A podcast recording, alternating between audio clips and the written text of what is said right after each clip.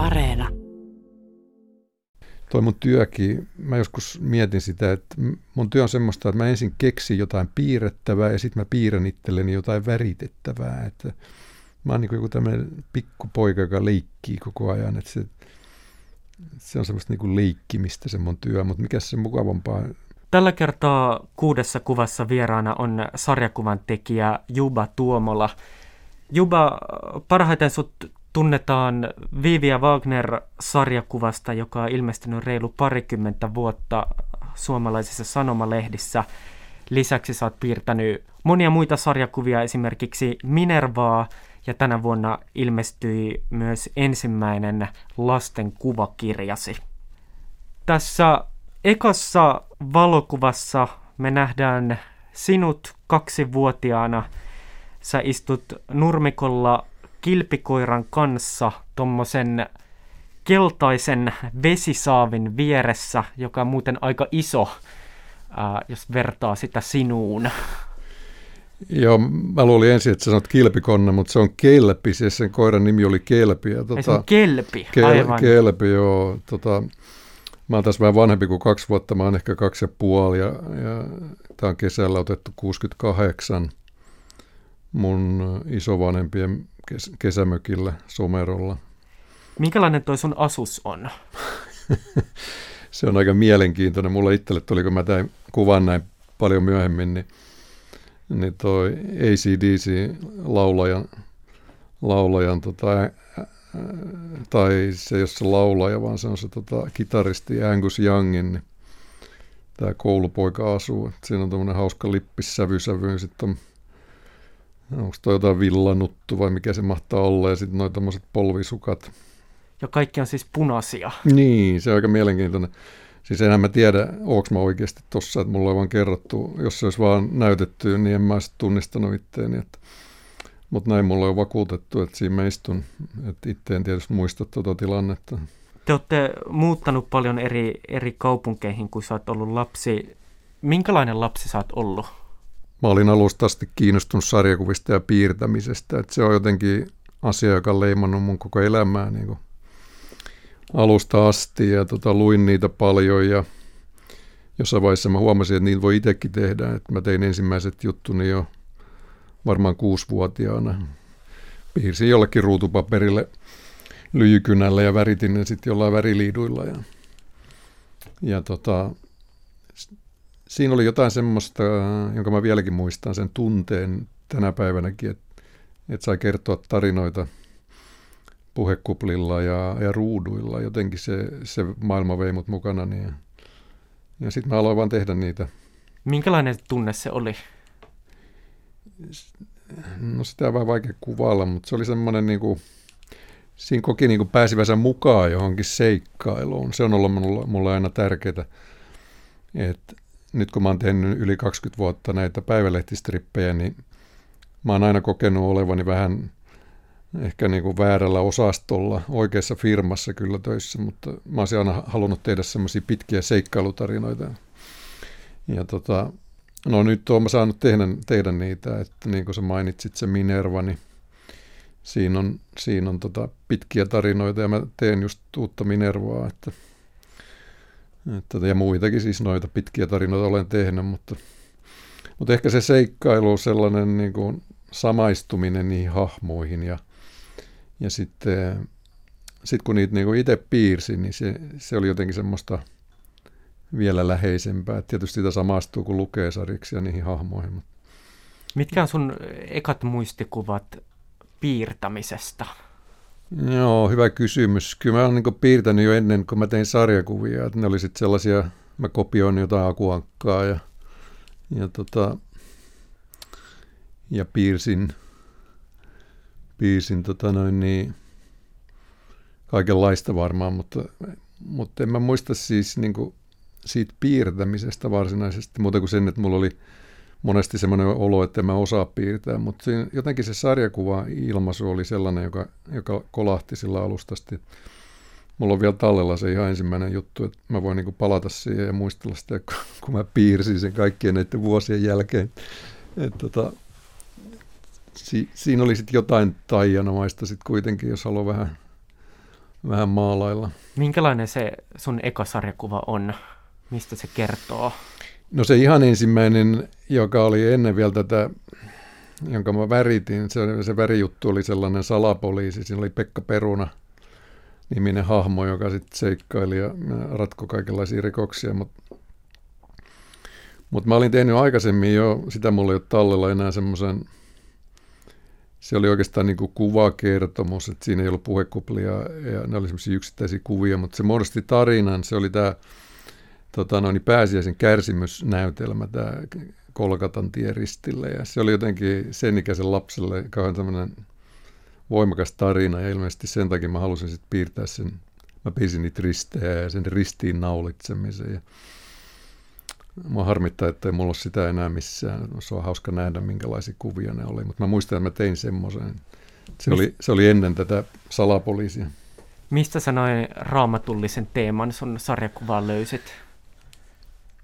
No sen on täytynyt olla ihan jostain pääsiäiskirkosta. Me käytiin kyllä kirkossa ihan perheen kanssa silloin jouluna ja pääsiäisenä. Ja, tai jostain, josta mä olin kuullut sen tarinan. Ja ajatus siitä ristiinnaulitsemisesta niin mä, se oli jotenkin lapsen mielessä kauhean jotenkin voimakas. Että raaka tapahtuma tietysti, niin jotenkin tämä niin varmaan sitten laittanut tekemään sitten semmoisen sarjakuvan tai kuvasarjan. Jos palataan tuohon sun ensimmäiseen sarjakuvaan, joka kertoo ristiinnaulitsemisesta, niin uh, hie- hieman myöhemmin, silloin kun sä oot ollut varhaisteini-iässä, niin sun äiti on tullut tosi nopeasti uskoon. Joo. Miten siinä niin kävi? No ei, sitä täytyy kysyä äidiltä tai Jumalalta, en tiedä. Se, se oli, tota, se oli semmoinen ihan oikeasti sellainen niin kuin yliluonnollinen kokemus ilmeisesti hänellä, niin hän on kuvaillut sen, että, että tota, en mä osaa sit oikeastaan sen enempää hänen puoleltaan sanoa, että, mutta se vaikutti tietysti minuun sillä lailla, että äiti alkoi puhua asioista ja, ja tota, mä kävin rippikoulun sitten siinä, kun mä olin 14 tai 15. Ja, että ne asiat oli sillä aika voimakkaasti sitten siinä mun teiniässä esillä meidän perheessä. Niin sun äiti oli hyvin, hyvin innostunut ja äh, innostunut tästä uskoon tulosta ja se kokemus oli hänelle tärkeä. miten sä siihen suhtauduit silloin teini-ikäisenä? No mä suhtaudun silloin alussa aika penseästi, koska mä koin sen jotenkin, mä olin just siinä semmoisessa ehkä kapinallisiässä sitten, vaikka mulla nyt varsinaista mitään murros iän kapinaa kauheasti mielestäni ollut, mutta, mutta se asia tuntui jotenkin sotivan. Se, se ei ollut tarpeeksi katuuskottava tai jotain. Siinä oli sellaista, jota mä jotenkin vastustin. Ja, mutta ei se, ei se äiti sitä tyrkyttänyt sit sen enempää. Että kyllähän ymmärsi sen, että ettei, ettei sitä nyt kannata niin kauheasti tuputtaa. Että, että mulla tuli nämä, sanotaan metafyysiset asiat sitten myöhemmin tärkeiksi itselle ja, tota, ja, to, ja musta tuli tästä kristitty, kristitty sitten myöhemmin, että, että en mä siitä kauheasti ole puhunut, mutta en mä sitä kielläkään, että se on edelleen mulle tärkeä asia, että, että tota, mutta että mulla on ollut kaikenlaisia niin kuin, sanotaan, miten nyt sanoisin, sellaista etsimistä kanssa, että tota, jossain vaiheessa mä lakkasin käymästä kirkossa ja ikään kuin mun piti niin kuin varata sekin mahdollisuus, että mä päädyin siihen lopputulokseen, että Jumalaa ei ole olemassa. Että, että se oli semmoista niin rehellistä etsimistä sitten kanssa jossain vaiheessa, että jo sen niin sanotun uskontulon jälkeen mulla ei ollut mitään yhtä voimakasta kokemusta kuin mun äidillä, että se oli enemmän semmoinen, ehkä vaan sitten kun ne asiat oli ollut siinä esillä ja muuta, niin mä jotenkin kiinnostuin niitä, niistä ja ja näin. Mutta se oli sellainen yksi vaihe siis mun elämässä ja mä jossain vaiheessa suunnittelin ihan lähetystyöhön lähtemistäkin ja että mä otin niin vakavasti ne asiat, vähän tur, turhankin vakavasti usein. Että. Onko tämä sulle jotenkin ominainen luonteenpiirre, että sä... niin, että vakava humoristi. Toi... No joo, miksi ei. Ehkä jos mä innostun jostain asiasta, niin, niin tota, kyllä mä sitten perehdyn ja, ja tota, pureudun siihen. Että, ja jos mä löydän jotain sellaista itselle mieleistä ja mielekästä, niin kyllä mä siihen tarraudun ja tota, se pysyy sitten mun elämässä aika pitkään. Että se voi ihan tästä mun urastakin katsella, että sellaiset asiat, joista mä oon oikeasti pitänyt, esimerkiksi Vivian Wagner-hahmot, niin kyllä mä ni, niille on ollut sit uskollinen. Että. Tämä toka kuva on potretti sinusta. Sinä olet kuvassa 17-vuotias. Olet sinisissä farkuissa ja tuommoisessa sinisessä takissa. Juba Tuomola, missä me ollaan? Tämä on Kaliforniassa San Bruno-nimisessä pikkukaupungissa San Franciscolahden alueella, lähellä San Franciscoa. Mä olin siellä vaihto vuosina 82 ja 83, ja tämä on meidän koulun pihalla. Se oli Cappuccino-niminen high school siellä. Ja tota, tämä on otettu yhden mun kaverin tota noin, niin seinämaalauksen edustalla. Se näkyy tuolla taustalla vähän hämärästi. Hän, hän maalasi tota, semmoisen amerikkalaisen fantasiataiteilijan Frank Frazetan töistä kopioita tuonne kouluseinälle ja mä olin sitten siellä moikkaamassa sitä. Mulla oli kamera mukana ja mä otin kuvia noista maalauksista ja sitten muistaakseni Steven otti kuvaan sitten musta tässä siellä pihalla. Siellä oli muitakin meidän frendejä. Me, meillä oli sellainen porukka, jotka teki yhdessä sarjakuvia ja hengailtiin siellä Friskonlahden maisemissa sitten sen vuoden aikana. Minkälainen toi kuva on? Se on vähän tuolla niin hämärässä, mutta onko se joku supersankarihahmo vai? Se on semmoinen joku viikinkihahmo. Ne on sellaisia fantasiahahmoja, mitä se Frasetta maalasi aikoinaan, öljyvärimaalauksia, että se on kopioitu siitä. Siellä on muitakin sen, sen töitä. Tossa. Se oli sellainen pitkä seinämaalaus, sen koko ton pitkän seinän, seinän mittainen. Tuossa näkyy vain pieni osa siitä. Että. Sä sanoit tuossa aikaisemmin, että teitä oli tämmöinen porukka, joka hengaili aika tiiviisti yhdessä. Mitä kaikkea te oikein teitte? No meillä oli semmoinen ryhmä, joka piisi yhdessä sarjakuvia. Stevenin, Stevenillä oli kotitalonsa takapihalla semmoinen asuntovaunu viritys, jossa sillä oli piirustuspöytiä ja siellä oli ihan sitten semmoinen oleskelutilakin siinä toisessa huoneessa. Siellä oli sohva ja, ja televisio ja me pelattiin siellä sen aikaisia videopelejä ja pidettiin semmoisia, me kutsuttiin niitä maratoneiksi, me valvottiin koko yö ja syötiin ja, ja piirrettiin ja pelattiin ja se oli semmoista sen ajan Kalifornia nuorten tota noin, niin, yhdessä oloa. Sitten me saatettiin käydä jossain paikallisissa sarjakuvakaupoissa ja festareilla. Steven oli auto silloin jo, sehän oli mua vuotta vanhempi, että sillä oli kortti ja tota, sitten ne oli tehnyt yhdessä semmoisen fantasia-sarjakuvalehdenkin jo siinä vaiheessa, kun mä liityin tähän jengiin mukaan – yhden meidän kaverin isällä oli kirjapaino, ja ne pystyi tekemään ihan tämmöisen niin kuin ammattilaisen olosen lehden. Siinä oli näiden kaikkien kavereiden piirroksia ja, ja sitten tietysti tarinoita. Mutta nämä sun kaverit oli ilmeisen lahjakkaita ja otti myös sarjakuvan tosi tosissaan. Niin, ja se oli semmoista siihen aikaan, silloinkin vielä 80-luvulla, niin sarjakuva oli, oli sillä että kaikki niin kuin oli kiinnostuneita, jotka nyt jostain populaaritaiteesta ja kulttuurista välitti, että, että se oli niin kuin sellaista normaalia, että ka- kaikki luki sarjakuvia. Ja, ja tota, mutta heillä oli tosiaan sitten enemmän ehkä resu, resursseja. Kalifornia oli muutenkin, se on rikas osavaltio ja meidän koulu oli iso, siellä oli yli 2000 oppilasta.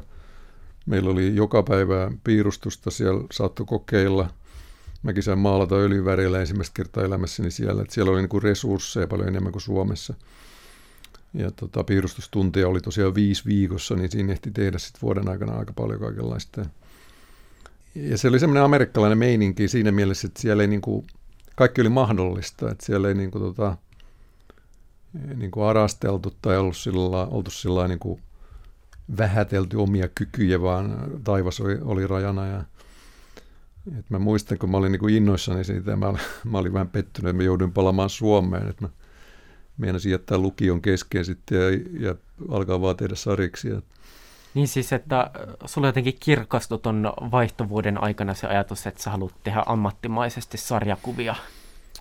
Joo, tämä oli oikeastaan niin kuin aika tärkeä vaihe mun elämässä, että mä olin siinä vielä kun mä menin sinne Jenkkeihin, niin mä muistan, että mä olin ajatellut, että mä lopetan sarjakuvien tekemisen, että mä osaa tehdä ja, ja oli vähän sillä ehkä kyllästynyt, mutta sitten kun mä törmäsin näihin kavereihin, niin tota, ne, sen, niiden seura oli niin inspiroiva, että mä, se sytytti semmoisen uuden liekin, joka, joka sitten jat, on jatkunut tähän päivään asti.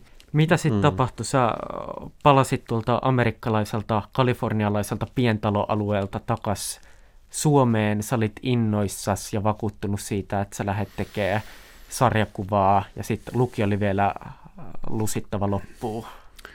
Joo, se oli sitten se ankea paluu Suomeen. Että mä muistan, kun mä kävin Helsingissä Turusta silloin 83 syksyllä ja oli ankeen räntäsade ja mä, mä yritin ottaa yhteyttä Suomen sarjakuvaseuran porukoihin ja vähän niin kuin, että päästä täällä kuvioihin mukaan ja se oli semmoista kauhean ankeeta ja kaikki oli kauhean penseen tuntuisia ja, ja tota noin, niin, että se oli niin kuin semmoinen raju paluu tähän suomalaistodellisuuteen, mutta kyllä mä sitten kävin lukion loppuun ja mä piisin koko ajan sariksi sitten kuitenkin, mä jatkoin sitä ja mä, mä aloin sitten saada, saada sitten tota, jotain pieniä duuneja. Mä aloin tehdä lukioaikana Turun Sanomiin pilapiirroksia.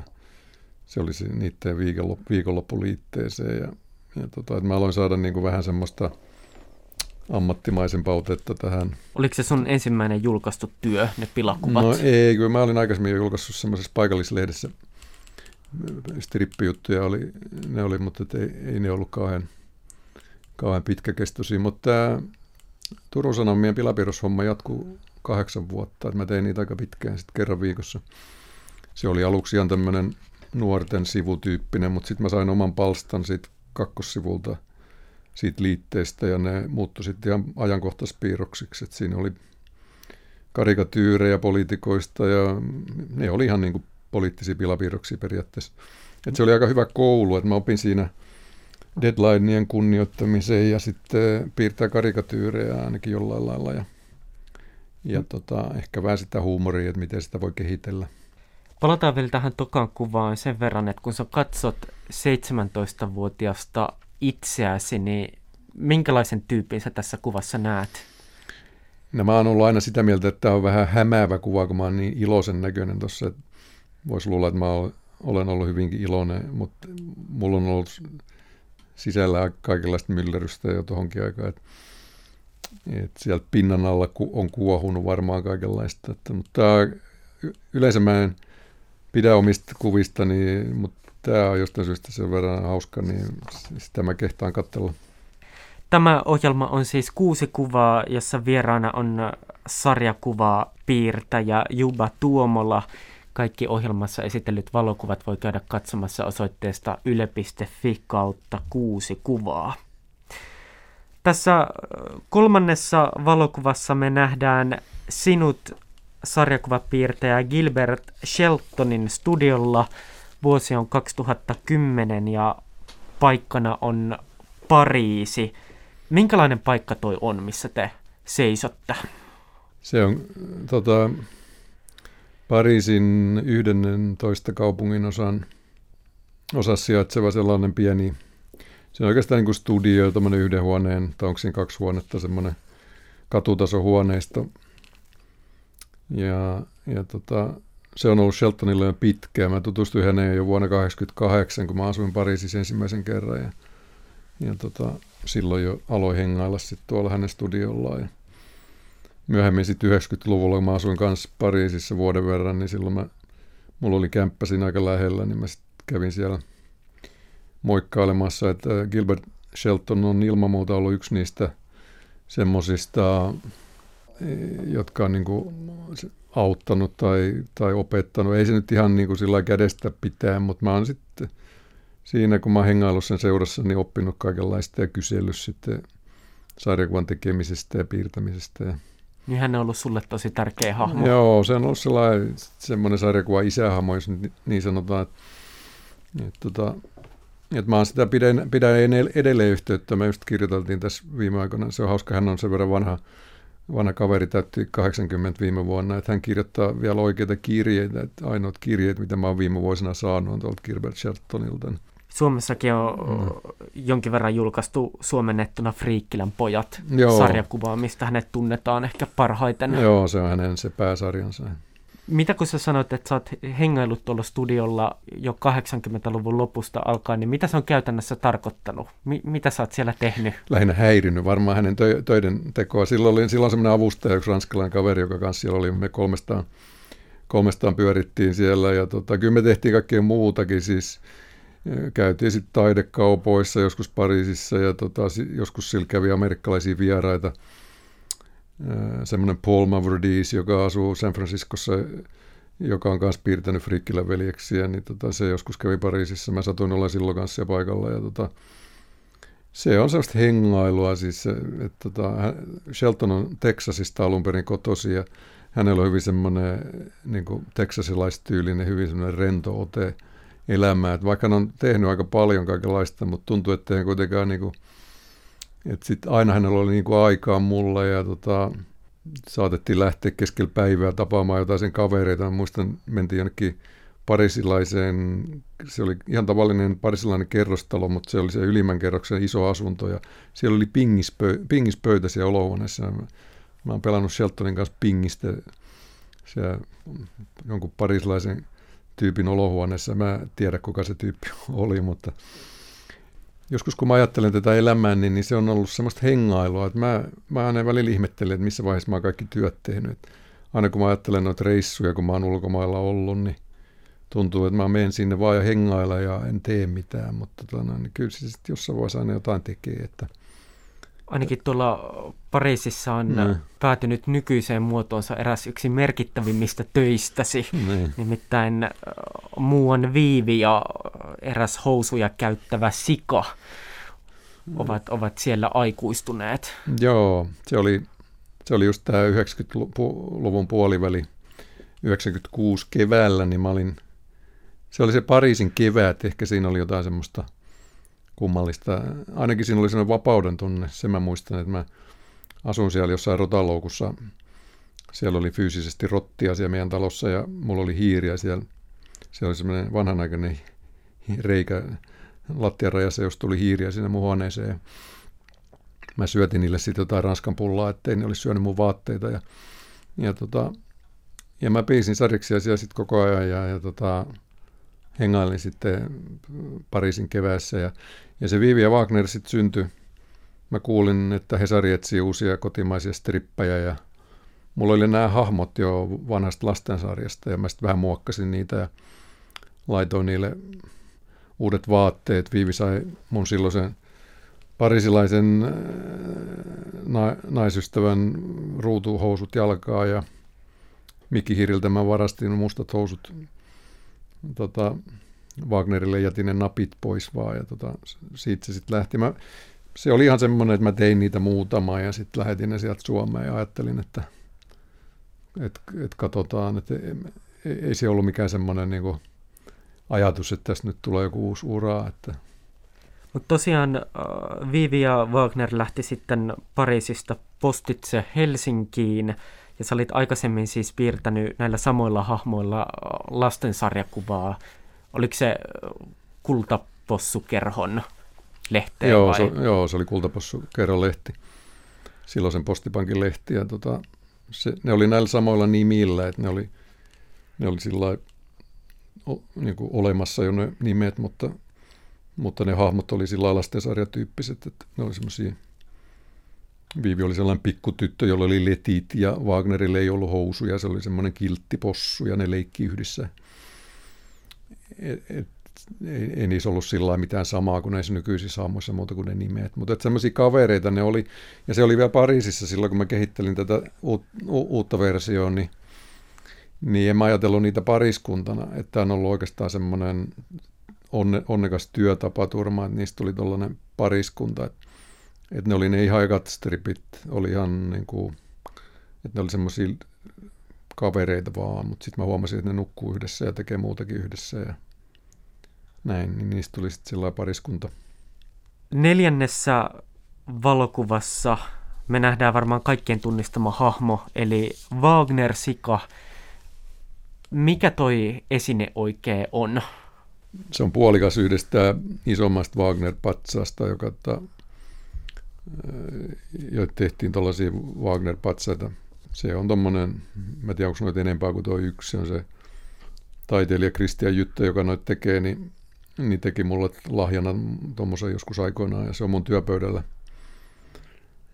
Ja se vahtii mua siinä, että piirrän nyt, piirrän nyt mies. Niin, eli sä kattelet sitä päivittäin. Kyllä mä näen sen aika usein. No. Siellä on aika toinen kiukkunen ilme, mä tiedän. Ei se mun mielestä nyt niin kauhean uhkaava ole sillä lailla, mutta se sopii hyvin, että kun se ei ole sellainen kilttipossu enää niin kuin silloin lasten sarjakuva-aikoina, niin Wagnerissa on vähän tuommoinen sarkastinen puoli kanssa välillä, että se ei ole ihan sitten kuitenkaan ihan niin kiltti. Että tota.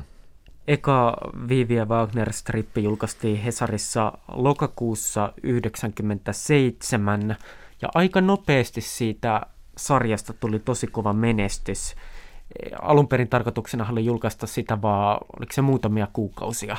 Joo, mulla oli viiden kuukauden diili siinä ensin ja ajattelin, että mä teen sen jälkeen jotain muuta, mutta, mutta se lähti tosiaan niin hyvin liikkeelle, että sitä sitten jatkettiin sitä sopimusta ja, ja näin, että se nyt on jatkunut sitten 24 vuotta tulee syksyllä. Eli suurin piirtein minun ikäiseni. Tota, jos palataan tuohon lokakuuhun 97, niin tota, mikä siinä stripissä oli erilaista kuin niissä muissa sarjakuvissa, mitä siihen asti oli lehtien sarjakuvasivuilla julkaistu? Miksi se erottu sieltä joukosta? No tietysti siitä, siinä oli tuo lähtökohta, kun ihmiset alkoi lukea sitä heti alustasti ilmeisesti niin, että siinä oli tämmöinen pariskunta, kun siinä ei ole muita hahmoja, että se on hyvin simppeli, että siihen pääsee, pääsee sisään kertaheitolla. Siinä ei tarvitse opetella mitään kauheita kavalkaadia hahmoja, siinä on vain noin kaksi ja ainakaan pysyviä hahmoja. Ja tota, sitten mä siellä Pariisissa, kun mä tein niitä ensimmäisiä strippejä, niin ajattelin, että mä en rupea keksiä mitään vitsejä, kun mä en osaa sellaisia kirjoittaa. Että mä teen vaan semmoista, mitä tulee. Ja sitten siinä alkoi tulla – semmoista dialogin tynkää ja tilanteita ja vähän semmoista jotain semmoista henkilökemiaa noiden kahden hahmon välillä. Ja se oli sitten ehkä jotain uutta sitten silloin 90-luvun lopussa sitten sanomalehtisarjoissa siihen aikaan, että, että se semmoinen perinteinen gagi kulttuuri, mitä niissä on ollut ja amerikkalaisissa sarjoissa varsinkin, niin, niin tota, tämä sarja oli sitten jotenkin erilainen ja sitten toi mun kömpelöpiirrostyyli ehkä ja mitä kaikkea siinä sitten oli. Se jako ihmisten mielipidettäkin sit sillä lailla, että osa ei tykännyt ollenkaan ja ihmetteli, mikä tämä tämmöinen on. Ja, mutta se on totta, että se sai kuitenkin huomioon, että se huomattiin, että siinä oli jotain sitten kuitenkin erilaista. Ja aika nopeasti julkaistiin eka sarjakuva-albumi, taisi olla melkein vuoden sisään. Joo, heti kun oli strippejä tarvittava määrä, niin kustantaja oli kärppänä paikalla ja julkaisi. Sä oot, myöhemmin olit aamu ja lehdissä puhumassa tästä sarjakuvasta. Ja sitten kun mennään vielä vähän eteenpäin, niin on ollut Viivia Wagner-lehteä, on ollut näyttelyä, on ollut teatteriesitystä. Minkälainen pyöritys se oli? No se oli semmoinen pyöritys, että se muutti mun elämäni siinä vaiheessa, että en mä ollut varautunut tämmöiseen julkisuuteen ja mun piti totutella siihen sekä julkisuuden hallintaan että siihen koko sen kasvavan imperiumin hallintaan, mikä siinä, siinä vaiheessa alkoi tulla. Siis kaikki nämä tuotteet ja tarjouksia sateeli joka puolelta ja että se oli semmoista kiivasta kasvun aikaa se 2000-luvun vaihde ja 2000-luvun al- alku vielä. Ja, että tota, se oli tietysti mairittelevaa ja, ja mielenkiintoista, mutta että siinä oli myös sellaisia paineita – tuossa sarjan tekemisessä suorituspaineita ja ylipäätään se kiire, että mä sain tehtyä kaikki asiat, mitä silloin piti tehdä. Niin ja jossain välissä sä varmaan piirsit jopa ne stripit. No juu, ne piti sitten kanssa piirtääkin. Et, et tota, kyllä mä muistan, että mulla oli niitä deadlineja tämän tästä ja toikin pitäisi ehtiä vielä. Ja, mutta kyllä en mä vaihtaisi pois sitä, se oli mielenkiintoista aikaa ja, tota, ja koen olevani onnekas, että mä sain kokea sellaisen niin kuin, en mä koskaan arvannut, että, että mä voisin pärjätä näin hyvin tämmöisellä alalla. Niin kuin aikaisemmin jo sanoit, niin Vivia ja Wagneria alettiin lukea tosi nopeasti nimenomaan parisuhdesarjakuvana ja näitä päähenkilöitä ää, pariskuntana. Ja sua on vuosien aikana haastatteluissa pyydetty nimenomaan puhumaan tosi paljon parisuhteista ja analysoimaan ne. parisuhteita ja rakentamaan erilaisia parisuhdeteorioita. Miltä se on tuntunut? No se on vähän, miten mä nyt sanoisin, ehkä just sen takia, että mä en alun perin edes suunnitellut mitään parisuudessarjaa. Se on vähän se, ei se nyt vaivaannuttavalta tunnu, mutta vähän turhalta ehkä, että kun en mä ole mikään asiantuntija. Yleensä mä yritän heittää se jotenkin leikiksi tai, tai tota, vastata sitten jotain ympäröpyöreitä, että, että tota, en mä oikein osaa sanoa siihen sen ihmeemmin muuta, että mun oma parisuhteet on ollut niin koukeroisia, että, että mä en ole niistä voinut muuta kuin ehkä varoittavana esimerkkinä kertoa ihmisille. Mitä sä tarkoitat varoittavalla esimerkillä? No jos parisuhteen ylipäätään haluaa, siis eh, voihan se olla, että ei osa ihmisistä edes halua pysyvää parisuhdetta, mutta eh, mä ajattelin, että ei kannata ehkä tehdä niin kuin mä oon tehnyt, tai mä en ole vaan jotenkin sitten saanut siinä asiassa sellaista elämääni semmoiseen asentoon, kun ehkä olisi halunnut, tai en aina tiennyt, mitä mä oon halunnut. Tai... Et siinä on liittynyt tämmöistä, ehkä se on vähän sellaista kohtalon ivaa ollut sitten kanssa, että mä oon samaan aikaan piirtänyt kaikki nämä vuodet parisuudessarjaa, kun mä itse kipuilu asian kanssa. Siinä voi olla tämmöistä, tämmöistä niin kuin ajatusta kanssa, mutta harvoin mä sitä ajattelen, varsinkaan nykyään, siis kaikkien näiden vuosien jälkeen. Sä sanoit tuossa äh, aikaisemmin tästä parisuhdesarjakuvasta, että ehkä se on jonkinlaista kohtalon ivaa, vitsailit, niin mä oon käsittänyt, että sä vietät aika itsenäistä elämää. Niin, kiitos, se oli kauniisti sanottu. Mä vietän yksinäistä elämää, että mä en ole mikään erakko, siis mulla on sosiaalisia tarpeita, että kyllä mä tapaan ihmisiä, mutta – että työ on yksi näistä, siihen ei tarvita ketään muita ihmisiä. Että mä voin tehdä vuosikausia, vuosikymmeniä töitä niin, että mä en tapaa kollegoita. Esimerkiksi mun sarja on syndikoitu Suomeen muihin sanomalehtiin kuin Hesariin, niin tanskalaisen syndikaatin kautta. Ja mä en ole koskaan tavannut niitä ihmisiä, joiden kanssa mä oon tehnyt töitä siellä Tanskassa. Mä en ole koskaan käynyt siellä ja, ja, tota, ja mä oon vaan sähköpostilla niiden kanssa kirjoitellut että tämä mahdollistaa siis hyvinkin semmoisen erakkomaisen elämän. Tosin siinä on hyviäkin puolia sikäli, että, että voisit olla ulkomailla ja, ja liikkua eikä tarvi olla sitten työaikaan töissä, mutta, mutta tota, se lisää sitä sitten semmoista, että jos ei ole perhe, perhettä tai parisuudetta, niin sit sitä yksinäistä aikaa on sitten ihan niin kuin yllin kyllin, että vaikka viihdyinkin kyllä yks, yksin ja omassa seurassa, niin tuskin olisin tämmöisessä ammatissa muuten, niin, niin tota, välillä tulee – semmoinen olo, että olisi kiva nähdä ihmisnaamojakin. Se on tietysti tämä korona-aikana korostunut vielä tämä, että sosiaaliset kontaktit on ollut aika vähissä. Että tota, mutta tämä on ammatin varjopuolia, että ammatinvalintakysymys. Ei se, Miltä yksinäisyys tuntuu? No pahimmillaan se tuntuu rinta-alassa semmoisella fyysisenä kokemuksena, että jos mennään nyt näin syvälle sitten, että tota, mutta en mä, en mä sitten kuitenkaan koe olevani ihan sillä täysin yksin, että maailmassa on paljon varmaan yksinäisempiä ihmisiä kuin minä, mutta, mutta kyllä mulla on kokemusta siitä, sanotaan niin, että, että mä oon kipuillut sen asian kanssa kyllä, sitä en kiistä.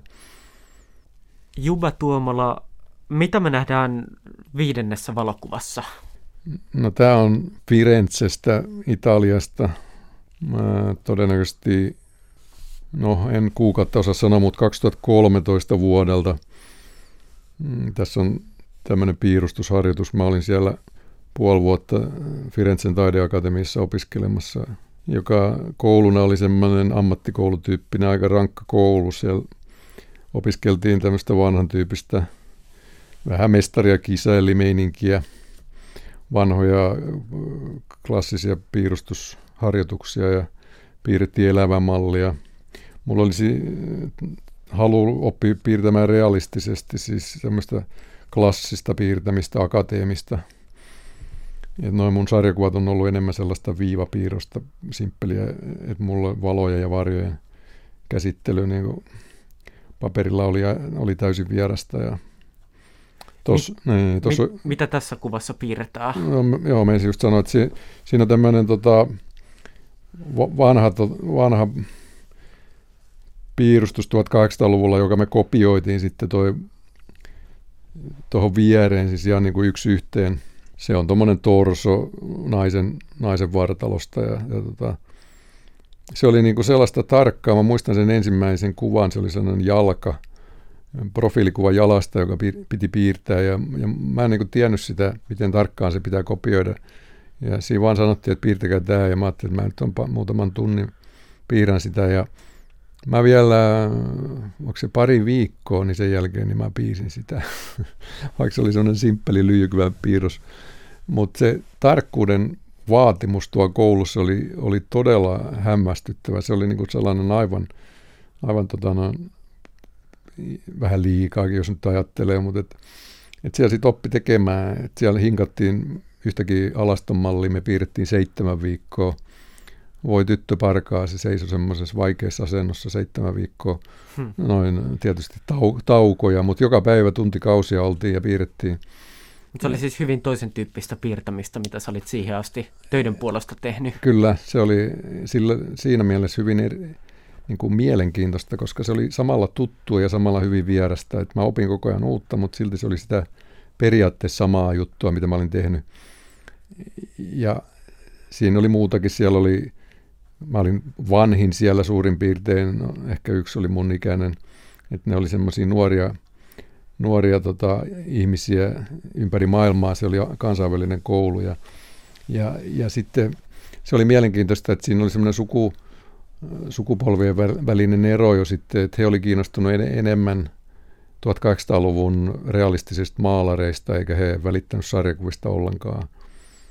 Ja tota, ne vaan ihmetteli meikäläistä, kun mä yritin välillä puhua sarjakuvista. Se oli hauska puoli vuotta. Mä pääsin vähän niin kuin, tunsin itteni nuoremmaksi kuin mä olinkaan. Ja tota, mä en ollut siihen mennessä koskaan ollut missään taidekouluissa, mutta se oli sellainen irtiotto sitten Suomen kuvioista.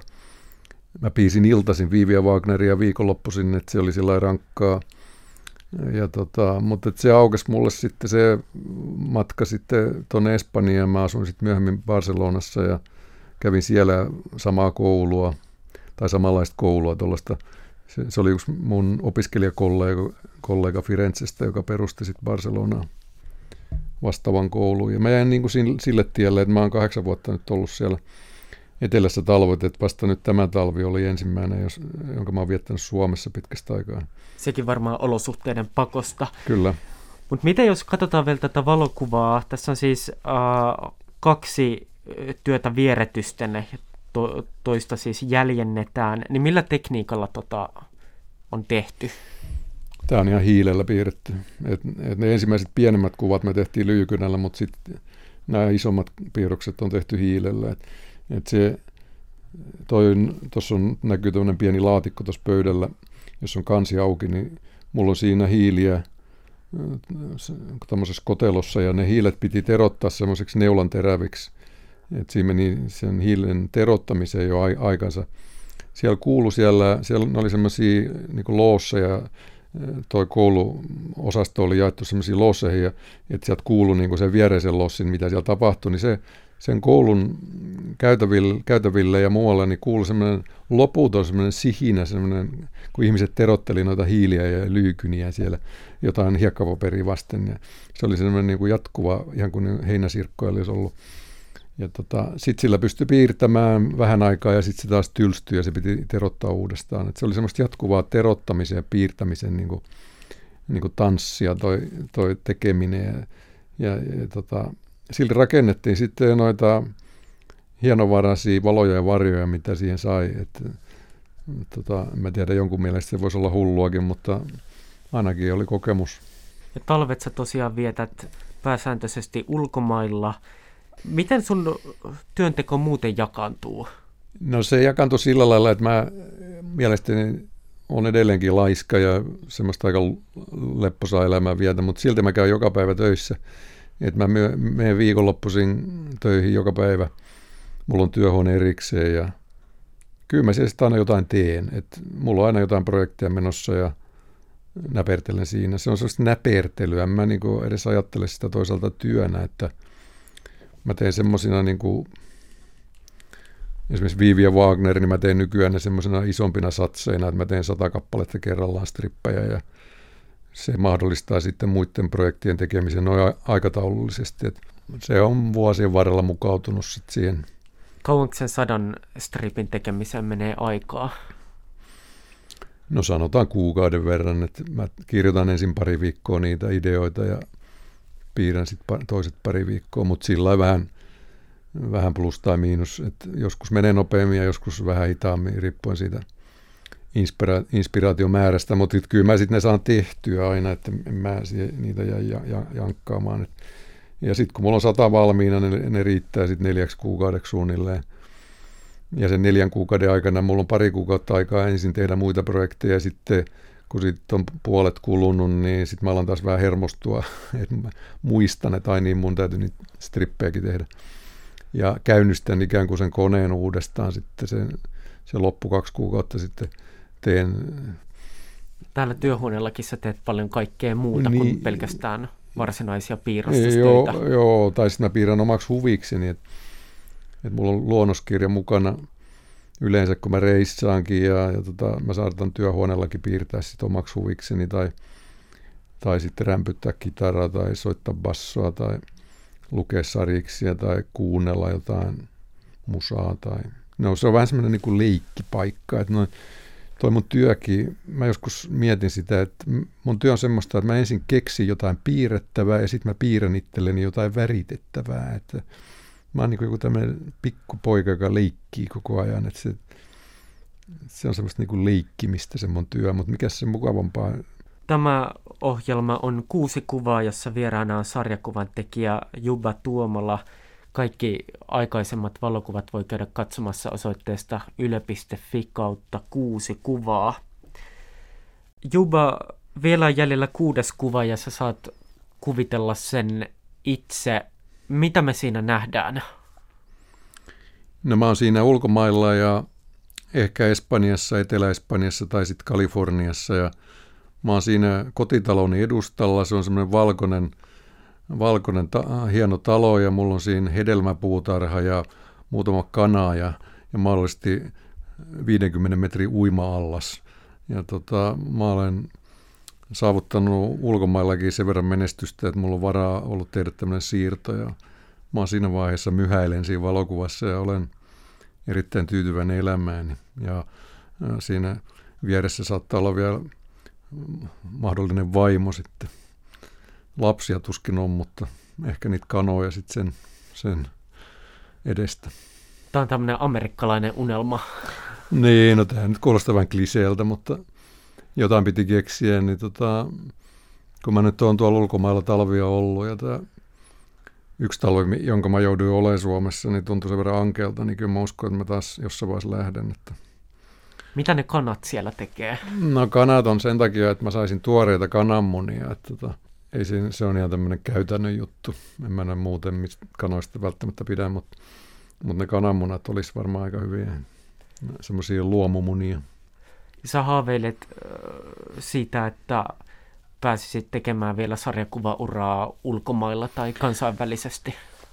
Joo, täytyy olla haaveita sen verran, että, että tota, en mä nyt vielä eläkkeelle aio jäädä, että, että tota, toivottavasti löytyy semmoinen uusi suunta taas sitten, tai mä keksin sellaisen jutun, joka, joka lähtisi, lähtisi vetämään. Mä Mä, se on yksi sellainen haave, mikä mulla oikeasti on vielä. Mulla on sellainen kummallinen nälkä vielä tällä alalla, että voisi olla, ajatella, että mä jo olen tyytyväinen ja lepää laakereilla, mutta ei se pidä paikkansa. En mä muuten tekisi edes noita muita projekteja, mitä mä oon tehnyt, jos, mä, jos ei mulla olisi semmoista niin hinkua vielä, vielä saada. Kun sä katsot tätä kuudetta vielä ottamatonta valokuvaa, niin mikä tunnelma siinä on? päällimmäinen tunnelma on se, että, että asiat on niin hyvin, että, että mä niin kuin, elämässä kävi hyvin –